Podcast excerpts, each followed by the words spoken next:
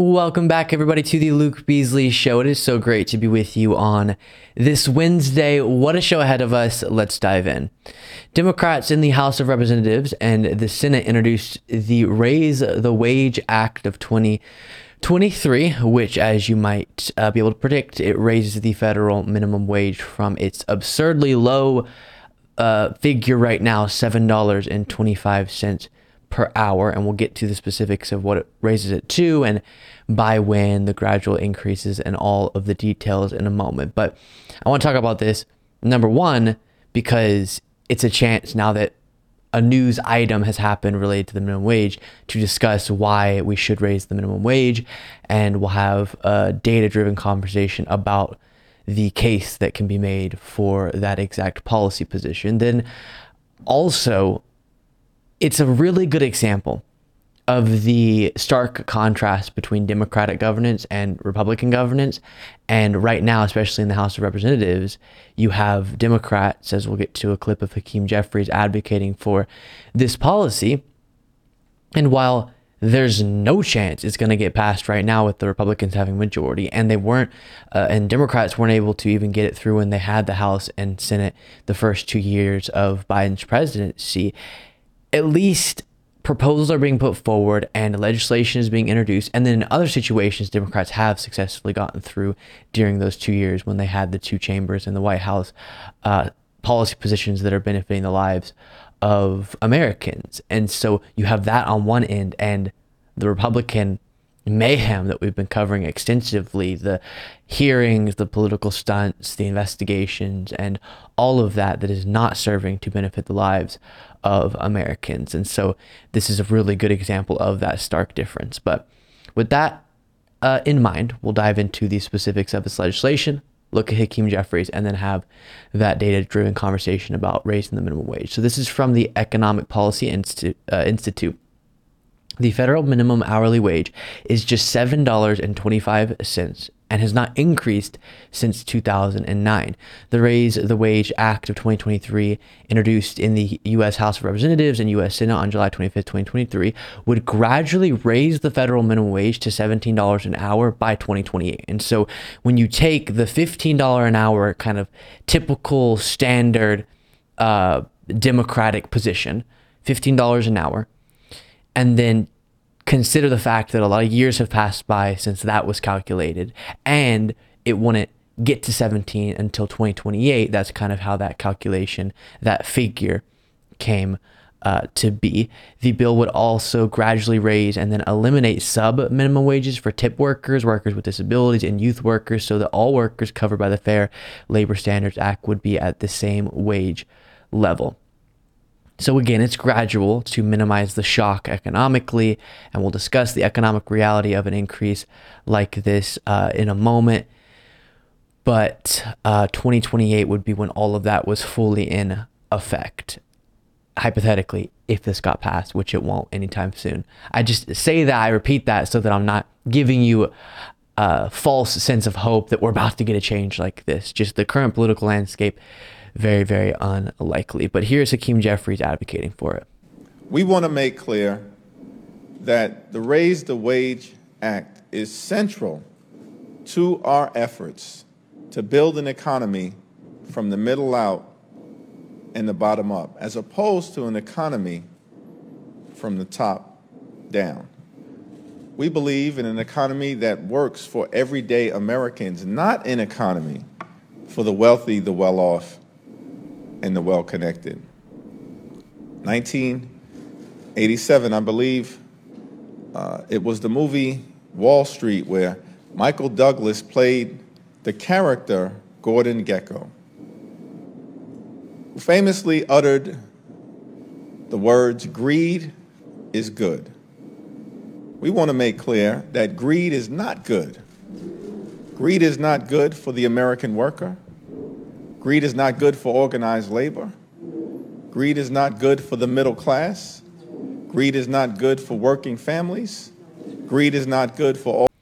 And then he continues, but we'll stop there for the sake of time. For the purposes of this conversation, we'll focus in on $15 an hour because that's kind of the number that's been researched a lot recently and studied. And uh, then I think it's fair after analyzing all this information to assume that the inflation we've experienced in the years since some of this research and up until 2028 justifies a $2 bump on top of the 15 figure that we'll focus in on here. First thing up front that's important to say because it's often uh, the first talking point that gets provided in response to advocating for increasing the minimum wage is something to the effect of if you want to increase it, then what's to stop you from saying we should do $100, $200, $300 minimum wage? Well, of course, there's a sweet spot, right? You have to kind of find that equilibrium point that gives you the benefits of increasing people's wages without going so out of whack that you cause a bunch of negative ramifications because of that policy. And it is a vast conversation how you get to that exact number, how it's gotten to. Um, but for the purposes of this segment, put simply, what we know right now is that the value being inputted into the economy by the workers that would be impacted by this type of policy is going beyond what then is being reflected in dollar amounts compensation for those workers.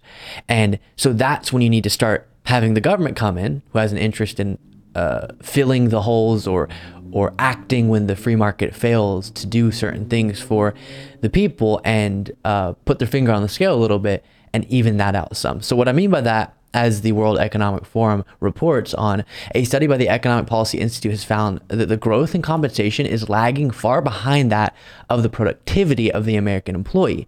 So, yes, you can't compensate far beyond the value, the productivity that's actually being brought forward by a worker. Otherwise, a bunch of issues are caused, namely inflation. Um, but right now, that we're not any, anywhere close to that issue. While on the other end, undercompensation because the free market's failing because of the power structures that are in place. Between 1948 and 1979, the growth in productivity versus wages were relatively similar with an increase of 108% and 93% respectively. So that was 1948 to 1979. But then fast forward 1979 to 2019, whilst net productivity has continued to increase by an expected 70%, so productivity keeps charging forward, hourly compensation in the country is less than a fifth of that at just 12%. Productivity, compensation not matching. So seeing that, you can raise the wages of workers uh, to match the productivity that has been consistently increasing of our workforce without throwing the economic reality out of whack, put simply. And uh, one of the concerns and the kind of common knowledge for a long time was, well, yeah, great, but that will cause unemployment to go up because businesses will have to pay more on uh, workers, on labor, and thus they won't be able to have as many workers and they'll have to cut um, and, and lay off people. But while I'm always going to be fully transparent. There are studies that indicate that and research that indicates that that's where it came from. Number one, there's also research to the contrary, not just that maybe that effect isn't actually present, but there could be a positive effect on employment. And all of this is zoomed out because we're talking about federal, it's very zoomed out.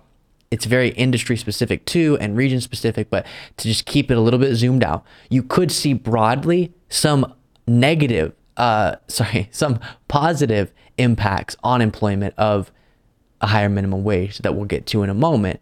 And even when you take into consideration the research that does indicate uh, a possible negative effect on employment with a significant minimum wage increase, it's not super significant, it's not super massive. And so that could easily be compensated for on the part of uh, policymakers, lawmakers, so that you get again, the benefits of higher wages and especially in this current tight labor market, really not that notable of an impact on employment uh, slash unemployment. So this is from UC Berkeley. But again, maybe that negative impact wouldn't even materialize at all and possibly the reverse as I'll outline here. A $15 minimum wage would cost jobs, right? Probably not, economists say. Proposals for a $15 an hour minimum wage suffered a major setback last week in Congress following months of debate, debate and negotiation focused largely, and this is summarizing something that's not so relevant anymore today. But here's the question being addressed in uh, this research being reported on. If the minimum wage is doubled over a five year span, would that cause employers to reduce staff or hire fewer people? The conventional wisdom says yes. And if you want to help workers, you don't want to cut jobs. There's just one problem. A growing body of evidence suggests that the conventional wisdom is wrong.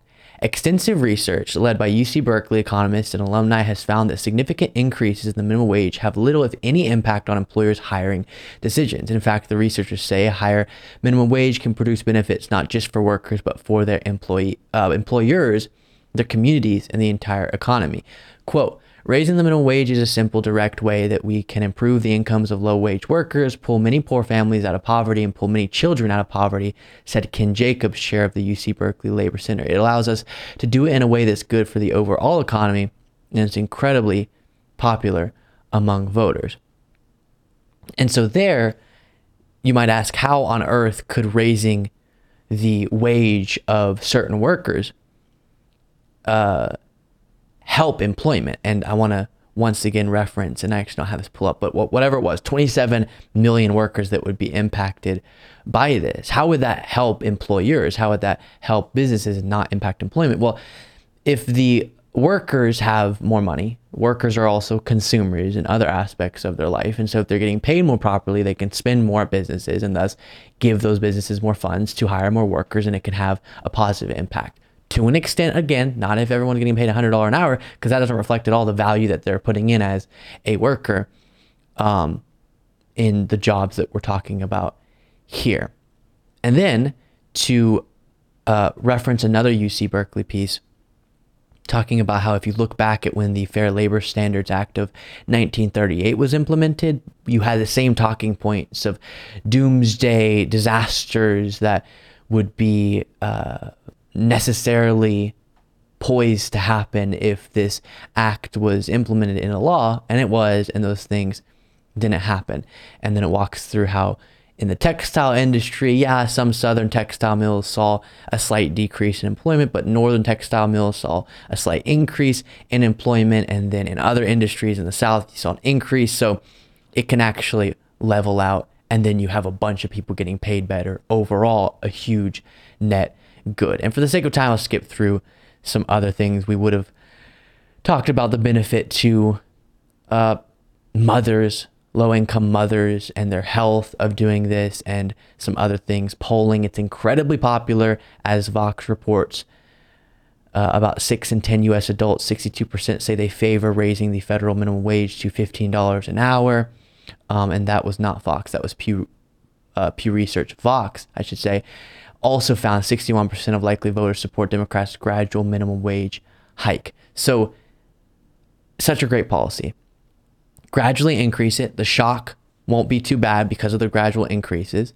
Businesses can adjust each year, and then you can have communities flush with more cash and um, businesses growing because of that, and employment able to flourish, and of course, workers getting paid the amount they should be getting paid that matches more accurately the productivity that they're bringing into our uh, economic reality in the United States. So keep pushing on your lawmakers and keep advocating in your social spaces for this policy because it is a good one. Robert F. Kennedy Jr. did a town hall on Fox News with Sean Hannity, and uh, it was absolutely bonkers, as you might be able to predict. Lots of conspiracy theories detached from reality, statements being made here from Robert F. Kennedy Jr. And I want to walk through and then do on one of the subjects he brings up a sort of detailed fact check of his nonsense that he'll spew. So we'll start with that. Robert F. Kennedy Jr., who's running as a Democrat, even though he shouldn't be, talking about Russia's invasion of Ukraine and doing the sort of talking points we've heard some on the left, but very prominently in the MAGA part of the GOP very often. Use language art, and you use the design of agreements. So Ukraine, to, to appease Putin, uh, Putin rather, who I think is evil, they've already given up Crimea. It was annexed. So what? They now they have to give up the Donbass area. Uh, you know, the, Ukraine because of our pushing the Ukraine into the war on two occasions. In, the, the, in we, we pushed them into it, or did Putin? Well, let me tell you. Let me let me answer your question. Yeah. In 2019, France, Germany, and Russia all agreed to the Minsk Accords. That year. By the way, quick side note: there's a little like noise. That's not on my end. That's on the clip's end. Something going on with the mic there. Um, it does sound. I will take note just because I have to. It's my obligation. Okay, as I sit here and deliver accurate information to you, that it does sound a little bit like what my mother would call a toot. Here, Zelensky ran for president. He was a comedian. He had no political experience. Why did he win? Because he, he won, ran on one issue, signing the Minsk Accords. As soon as he got in there, Victoria Nuland and the White House told him he couldn't do it. Then Putin sends 40,000 troops in. That's not enough to conquer the country. Clearly, he wanted us to come to the negotiation. He wanted somebody to come to the negotiating table. Zelensky came to the negotiating table signed a new agreement that was the Minsk Accords 2 in 2022, and that would have allowed Donbass to stay and Lugansk to stay to remain as part of, of Ukraine. We said Putin signed it, Zelensky initialed it, and Putin, in good faith, began withdrawing troops from the Ukraine. Okay, and we'll stop the clip there. He just goes on and on and on. Not really valuable to continue listening because of the point that Andrew Vindman responded to this clip saying on Twitter very accurately absolutely nothing this clown said is remotely correct. The dates, names, places, context, everything was wrong. To anyone who understands this topic, he sounds like a complete ignoramus. So, uh, yeah, I've said before if you're a politician, if you're in politics, if you're a pundit, you're on Fox News, you have a show like mine, whatever context in which you're delivering information about politics or really any other subject. My advice would be step one, make it a priority to know stuff about things. Okay. Just very simple. If you're going to talk about a thing, know stuff about that thing. That would be my advice. Um, and I'll break down more specifically why he's being so dishonest about everything he just said there um, after watching a little bit more from another clip here he could resolve the issue. Could you, do you think you can create a peace agreement between Ukraine and Russia? I think we have to. There's no choice. Russia's not going to lose this war. Russia can't afford this. Would be like us losing a war to Mexico. They're not. They are not going to lose the war. Go look at what Russia did in Stalin. How is that an answer? Is he just saying, um, "I would get a peace agreement in that I would give everything to Russia. Stalingrad, in order to preserve its, its territorial integrity. Russia's been invaded three times through the Ukraine. Russia's been invaded three times. Yeah, so he's just doing the legwork of the Kremlin, parroting the talking points nearly verbatim. So, as Newsweek reported on this, it is unclear, referencing the first clip, what 2019 agreement Kennedy is even referring to as the two Minsk Accords designed to stop fighting in eastern Ukraine were signed in September 2014 and February 2015. While they did reduce fighting between Ukraine and Russian backed separatists, the accords never stopped the violence entirely, and Putin announced they no longer exist before Moscow's full scale invasion of Ukraine began in February 2020. The initial Russian invasion force consisted of around 190,000 troops, according to the Center for Strategic and International Studies think tank. And at no point did Putin uh, begin withdrawing troops except in response to battlefield reverses, as happened north of Kiev in March and April of 2022. And then they say that they contacted the Kennedy campaign for clarity on these points. There's no clarity because he's just being dishonest. And it's similar to what we hear about oh, it was, as he's saying, the United States pushed Russia into this, and Russia had no uh, other option, and they were just protecting their territorial integrity. And oh, boo hoo, they're the victim, and they can't lose, so we might as well just give them everything. And it's really the United States and the West's fault for trying to expand NATO. And we've gone through so specifically all these talking points, but kind of to quickly run through some of them. The NATO point, people will say the West promised that NATO wouldn't expand and there was an agreement. There was never a formal agreement. Even Gorbachev, who was supposed to have made the agreement, said that that didn't happen. Um, and then, as of recently, right before Russia invaded, it became clear that there was no plan in the near term to admit Ukraine or start the start the process of admitting Ukraine into NATO, and then Russia invaded. So if it was about NATO expansion, why would they invade right after knowing that NATO was not going to expand anytime in the near future. It makes absolutely no sense. It's clear if you study and uh, keep up with the trajectory of Putin's ambition, he wants to expand the Russian Empire, bring it back to its Soviet Union glory in his mind. And he feels like Ukraine is rightfully a part of Russia. He speaks that way. It's clear he wants to expand the power, the territory of Russia, and thinks he has, in his distorted mind, the right to because of Ukraine. That's what this is about. It's him being the imperialist trying to expand his power. It's not the, in this case, imperialist United States coming in and starting a war with Russia. That's not what's going on. We've talked about the very, very incorrect decisions, condemnable decisions that the United States has made in the past when it comes to foreign policy stuff. This is not one of them. They are acting correct. The United States is acting correct in this situation. And then moving on to a question about why he should be vote, uh, voted for by the American people. We have a, a minute left in, in this hour, and I want to ask you this you, you, are talking to the American people tonight. Why should they vote for you for president? Tell them, what, what, make I mean, in a one minute final statement. Uh, I mean, the, you know, I'm running on a, um, on a I'm, I think most Americans were at each other's throats today. We have the worst polarization that we've ever had since the American Civil War. It's more dangerous and more toxic. Well, the 60s was a little crazy, too. I mean, the 60s were, yeah, when my father ran, it was, you know, there was a lot of uh, division at that time. But it's hard to say, see how this is ever going to end well. And what I've said is I want to end that polarization, and I want to do that by telling the truth. Well, if that's what you're supposed to want, then, sir, you act in opposition to the things you say that you want. If you want to speak truth to stop the division, you should start trying to speak truth. A noticeably, visibly desperate, delusional, detached, dangerous Donald Trump released a video to his Truth Social account. Deranged, sorry, I have to include that.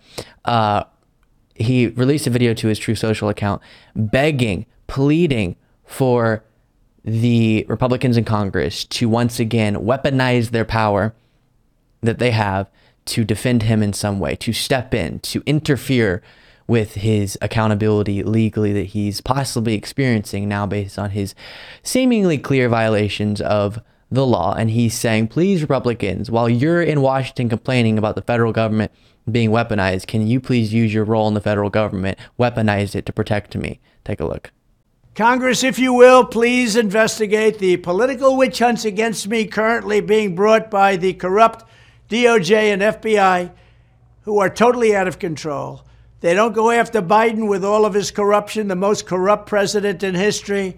False. But they keep coming after me from the day I came down the escalator, all failures. Hmm. You'll notice he never addresses the E word. He'll stay vague, but he won't dive into the evidence. He won't explain how the evidence against him is illegitimate and the evidence or lack thereof is somehow actually present against Joe Biden. And separate from his baseless accusations against Joe Biden and the right wing's baseless accusations against Joe Biden, why even then are you saying that Trump shouldn't be held accountable for his violations of the law? Even that argument doesn't make sense. So when you take into consideration that what they're saying Biden did, he didn't do, or at least they haven't been able to prove it, then it's particularly absurd that they're saying Trump shouldn't be held accountable. And they won't address any of them, the details of, for example, the classified documents indictment. Because if you do that, it becomes clear that Trump committed crimes. It seems very, very clear. And if indeed we live in a country, as they say, or they did previously, they wanted us to of law and order and no one's above the law, then Trump should be held accountable for that under the law. He continued on True Social saying, So let's get this straight. The Democrat slime balls in Congress hmm, then headed by crazy Nancy Pelosi, impeached me over a perfect phone call I won and are now indicting me over their continuing illegal and long running witch hunt. But crooked Joe Biden, who has stolen and extorted millions of dollars, that's just not true, has not been proven, won't be impeached or indicted by a very kind, friendly, and politically correct Republican Congress. Notice how strange that is. The reason I pause after indicted, he's saying Congress should indict Biden. Eh? Does he know how Congress works? Congress can't indict people. Gee, that seems very fair to me. Make America great again, Trump ends it. So the message from Trump is House Republicans should indict Biden and impeach him. Now, they're not going to indict him, but it does seem like, as we see so often, they are falling in line with what Trump's, uh, Trump wants, and they are starting impeachment inquiries or talking about it and saying that it's time to prepare for impeachment of Biden. Again, based on accusations we've so thoroughly gone through and explained in the past why they're very, very illegitimate against President Biden from Republicans. But they're ready to impeach him or at least start that discussion.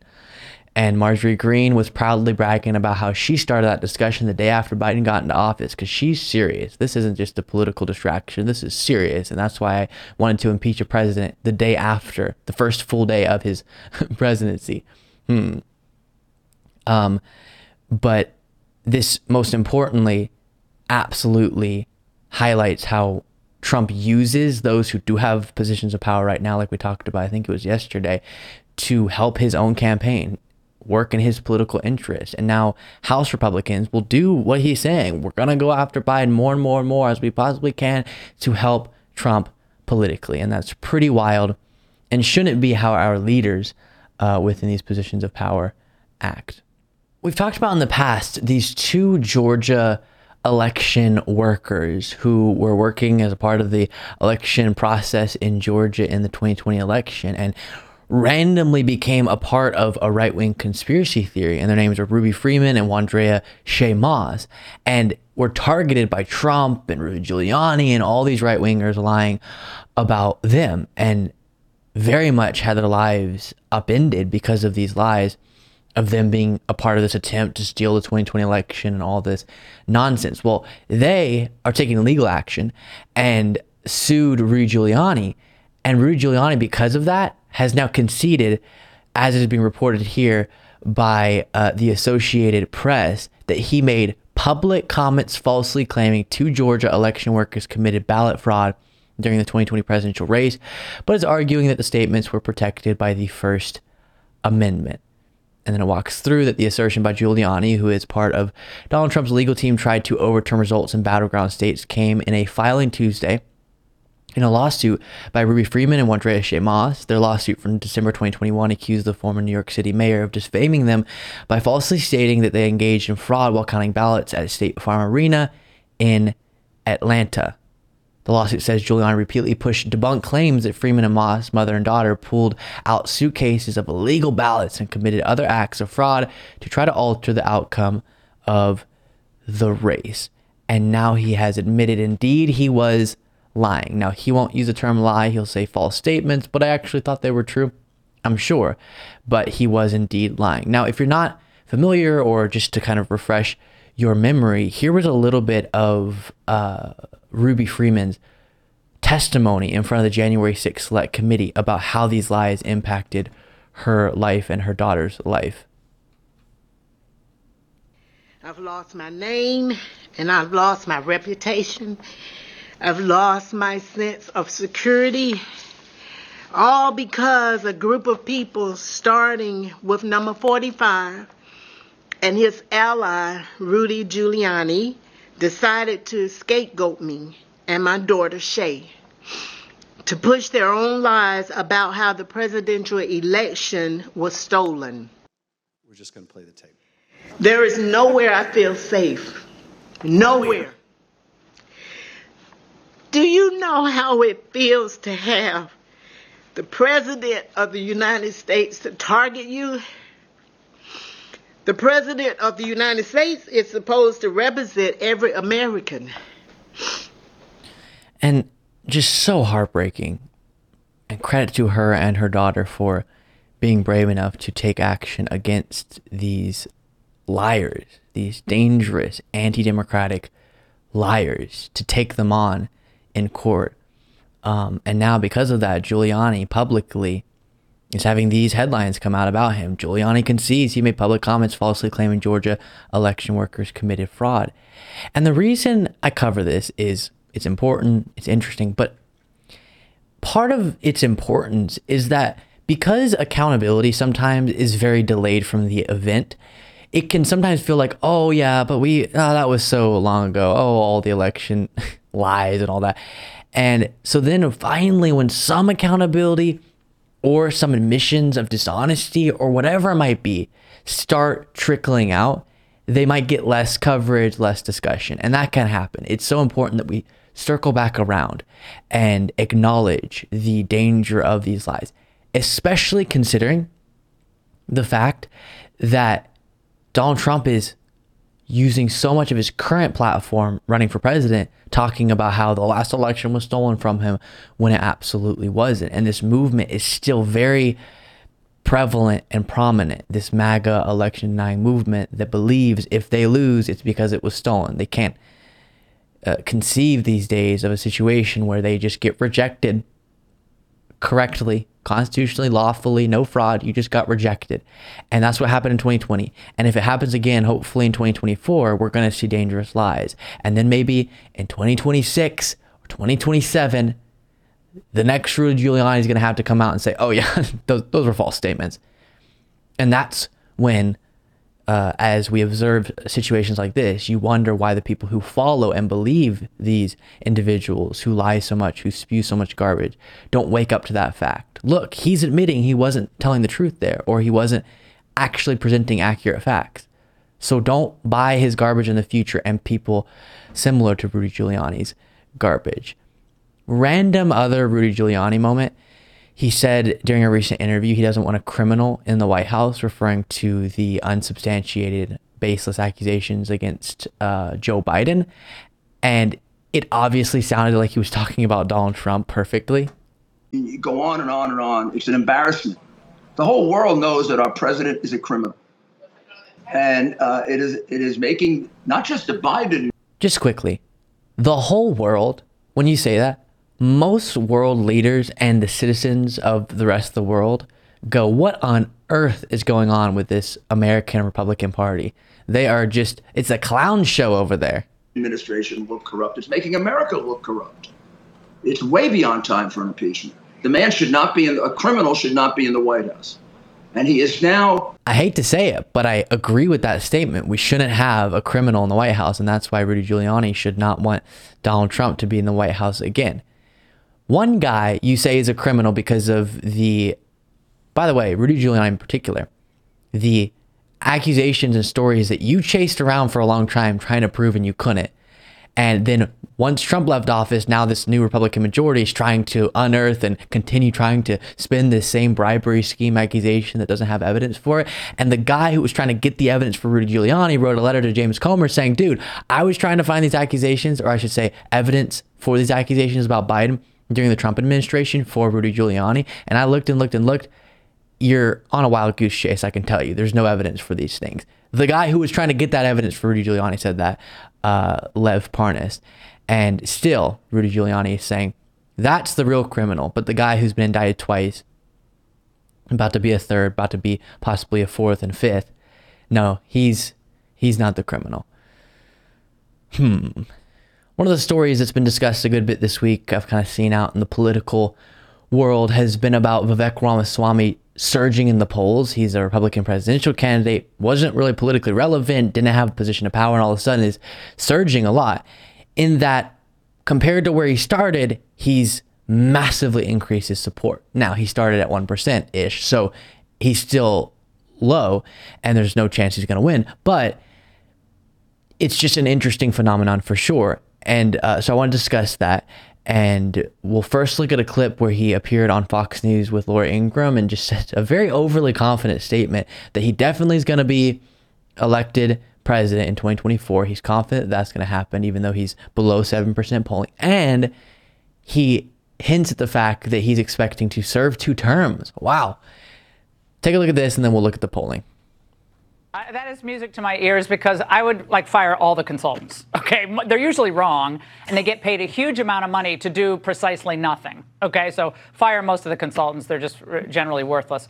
Um, commentator Dave Rubin is a DeSantis supporter. I'm, I'm told he spoke about your campaign yesterday. Watch this. It's fairly obvious to anyone paying attention that that Trump and Vivek are coordinating, right? Vivek is doing all endless attacks on DeSantis, no attacks on Trump and all of the Trump surrogates online, you know who they are. They're always pumping up Vivek because Vivek's going after DeSantis. So, Vivek, is that your role here? I mean, he seems to have it all figured out. Well, look, I think a commentator's job is to be a commentator from the side. But the fact is, I'm not attacking DeSantis. I do believe in drawing policy contrasts. That's good for the Republican voters. I am running to win this election. And at this point, Laura, I am confident I will be our next president. And for my case, this isn't about November 2024 as the destination. The destination I think about is January of 2033. What do I want to tell the people of this country that we actually accomplished? Wow. Two terms. Let's just focus on this. Let's focus on the primary. Then you can focus on the journal. Then the uh, reelection bid. Of course, that is the language, and you do want to sound confident and all of that. But I just found that a little bit interesting. And it does seem to be the case that this is a platform enhancer. He's trying to increase the size of his platform. And the best way for him to do that here is attack DeSantis to get more prominent, to have the headlines of him going after a primary candidate to maybe win over some poll numbers from DeSantis, but don't go after the big guy who has the most support because he wants to stay in the good graces of MAGA. Which I will say again no matter who wins this primary, none of these candidates would be my choice for president, obviously. Uh, but the fact that Trump has such a hold that no one else can really get enough headway right now is an indictment of the state of the GOP in a very negative way. So the 538 average of polls had him down at 1% when he announced in that realm and then even dipped below 0.8, 0.9 there.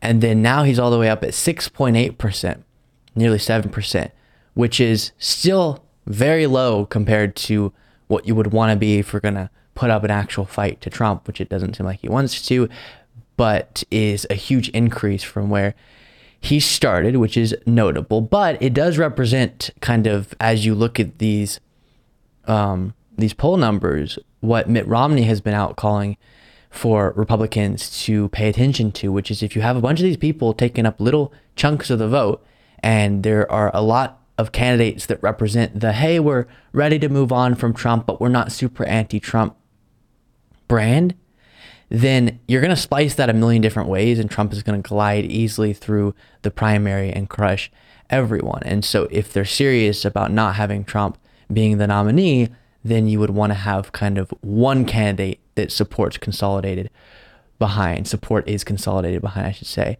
And that doesn't seem like it's going to happen because of the ego on a lot of these people, but it would be the strategy to defeat him in the primary.